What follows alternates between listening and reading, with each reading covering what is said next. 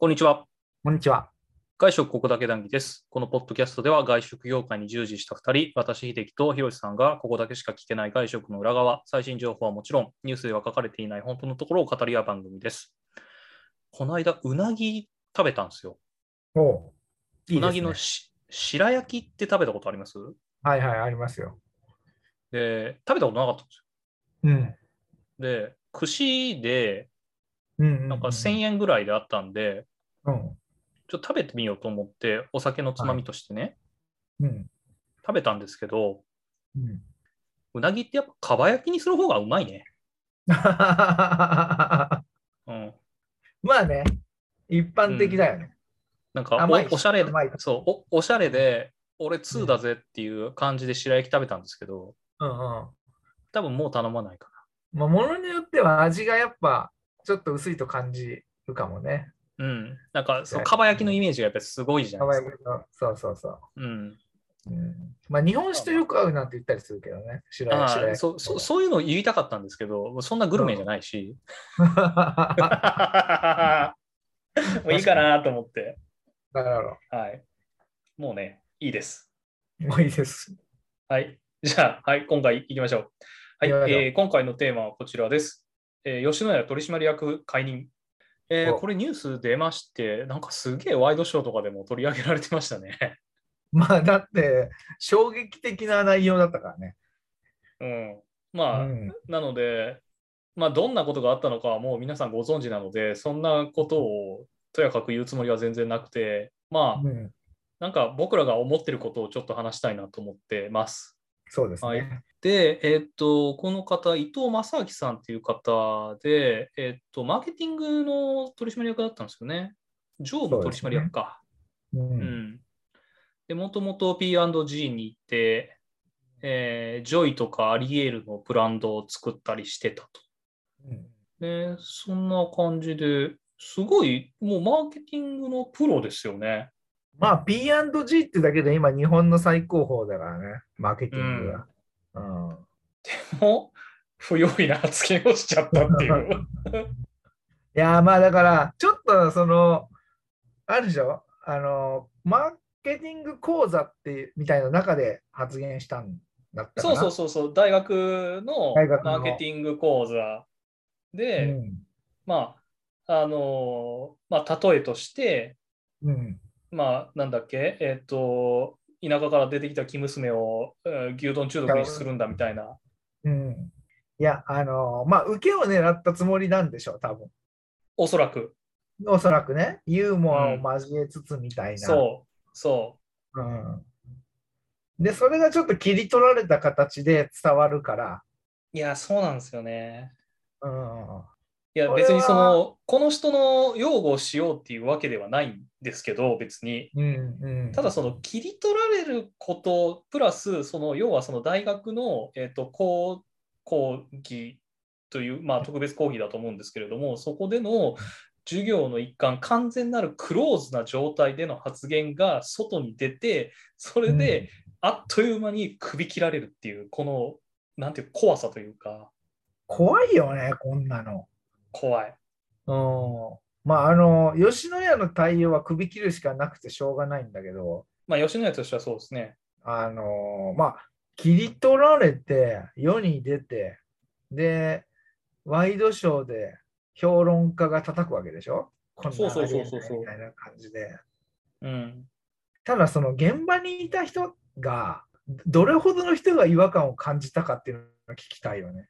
そうでその前後のその文脈とか、そうそうそうそういうのを全く何もなくて、ただあの部分だけ切り取られて、はい、おしまいみたいなのは、ちょっとなんか違和感感じませんむちゃくちゃ感じるよ。だって相当優秀な人でしょ、この人は。わかんないよ、その。わかんないけど、うん。ほ本当の意味で、あの、その叩き潰すことが、世のため、人のためになってんのかっていうのは思うね。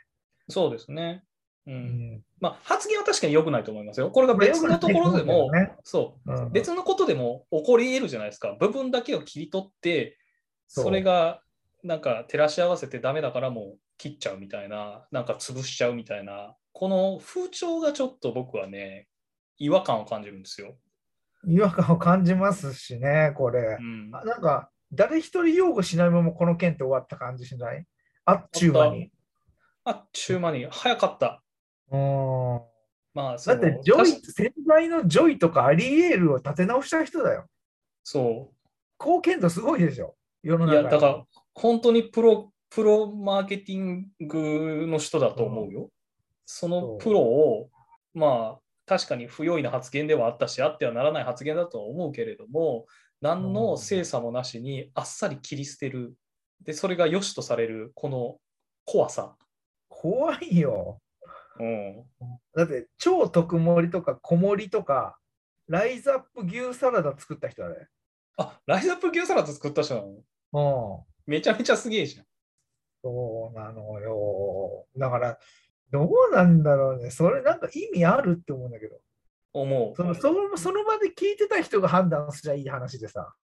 うん、でそれもクローズな場所なのよそこってそうそうそうそう。本来世に出るべきものではないでおそらはいくこの人がそのテレビのカメラに向かってとかそのラジオの前でとか一般的に広く、あの聞こえるような見えるような場所だったら多分そんな発言を絶対しないわけでうん。まあ確かにそういう発言をするっていうことは心の奥にまあそういうなんていうのかなユーモアを交えてユーモアだと思うんだけどこの人の中では。まあ、それがユーモアとは取られなかったし、それが多分だ今回ダメなんだけど、 アまあ、なんか、ちょっとなんか、そうでしょなんかもう一瞬にして一発で対象させられたんでしょそう、一発で、はい、場外、ドーンって押し出されたよね。すごいよね、これ。怖すぎる。怖すぎます。うん、一般人だぜ。これい芸やそう能なのよ人でもなければ。そうそうそうそうそうそう。そこもね、怖いところなんよね。だって、今、だってこのニュース見るまで、誰が吉野家のこのマーケティングの常務取締役のこと知ってたんやっちゅう話を。ほんまほんま。誰も知らんでしょ。うん。でそのいや人をーいきなり表舞台に引きずり出 して、ボッコボコ振りぼっこして、場外退場させるっていう、とてつもね、荒技をするっていうね。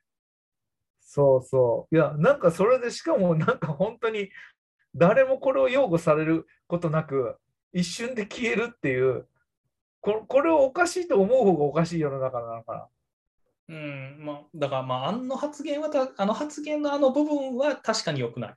な。よくないけどね。うん、ただ、ちゃんと前後とか、どういう反応だったかっていう見る目があってもいいんじゃないかとは思う。思う思う。 うん、それがなくて、バコってやるのは、ちょっと違うんじゃねって思う。思うけどね。うんすごいよね、これって。なんか一人の人生が終わっちゃったわけだからね。終わった終わった。うん、だってもう表舞台には来れないでしょ。来れ誰なもいし雇わない。で、自分で、自分で、この伊藤さんって会社やられてるのかなだからうんやってると思そこでの、そのマーケティングの、そのコンサル依頼なんかも来ないでしょ。う。来ないと思うけどね。 うん。もう YouTuber になるしかないよ。 YouTuber になるしかないよね。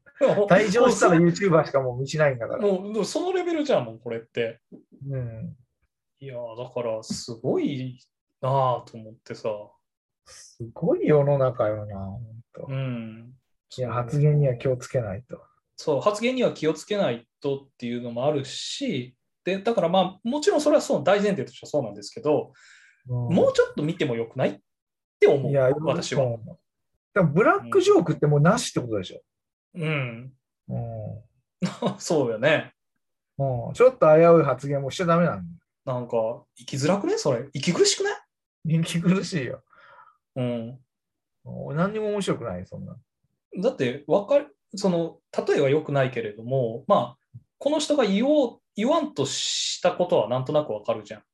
そうそうそうそうそう。やっぱりその吉野家あのそうそ吉野家っていうのは、その、確かに美味しいんだけれども、やっぱり、その男性が食べるっていうようなイメージがあるし、特に若い女性なんかは、一回も食べないまんま、他行ったら別に吉野家の選択肢がなくなるから、選択肢を増やして、自分の中の引き出しを作ってあげようっていう趣旨でおそらく話してると思うんだよね。う。そうだね。うんまあ、その趣旨があって、あの発言になって、その発言だけがクローズアップされた今回の事件なので、うん。まあ、ちょっ と過激発言。我々も過激発言気をつけないといけないんですかね。我々、底辺 YouTuber としてはどうでもいいと思います。いやでもそうんの、吉野家の対応も、ちょっと深く考えると、まあ、うんあの、ものすごく素早く切り捨てたっていうのは一つの英断だと思うのね、企業として。はい。一方で、ここでね、まあ、彼はこういう発言をしましたが、今までの貢献度も考えて、まあ、今後は反省していただこうと思いますとか、減給6ヶ月ですとかぐらいで収めてたとしたらどうなんだろうね。うん。だから、何にもそういうのを、オフィシャルからの発表は全くなく、ズバッて切っただけじゃん。そだから今回、例えばその切るにしても、例えば、まあ、吉野家としては、こうこうこういう経緯でこの方を雇いました。で、数々これまでこういう功績がありました。ただ、あの今回のあれで残念だから首切りますとか、う。うん。何かしらのなんかもうちょっと吉野家としてもあったら、それで吉野家のまた取り上げ方もちょっと変わってくるよういや、な変わったと思うよ、それは。感じしますよね、これ。まあ、だから吉野家も失敗したみたいにな映っちゃうからね、なんか。そうそうそうそうそう。うん、吉野家が失敗したか。そうでも、でも彼はそれ、この発言さえなければ、もっと吉野家に貢献するべき人なんでしょ、この人は。うん、絶対するでしょう。なんかもうちょっと吉野家だからも。企業の対応も難しいね、これは。企業の対応難しいけど、のも、どうなのうん、だからえ多分何かしらあって切ったら、もっと吉野家の好感度は上がったんじゃないかなと思うけどね。そうそうそうそう。それに切らないっていう選択肢でも世間は許したんじゃないその減給何ヶ月とか、謹慎処分とか。うん。いや、そんなんじゃダメだ、やめさせろってなるんかな、やっぱり。ならないでしょ。だって知らないもん。知らないでしょ、そう。だから、こんな誰も大した有名人でもなん誰も知らないんだから、そうしたとしたらすぐ忘れると思うよね、世の中は。いや、そう。うん。だとしたら、吉野家は、まあ、表舞台にはもうこの人あんまり出さないかもしれないけど、うん会社内で活躍してもらえばよかったんだよ。と思うけどね。一個役職を落とすぐらいで。そうそうそうそうそう。なんかね、ちょっと遺恨が残る。我々としてはちょっと遺恨が残る感じですね。だ誰一人得してないと思うね。うん。だって、吉野家が魅力下がるかもしれないからね、これで。そうなんよ。やり方次第でねや。り方次第で。うん。もうちょっといいやり方があってもよかったんじゃないかなっていうようなところですかね。はい。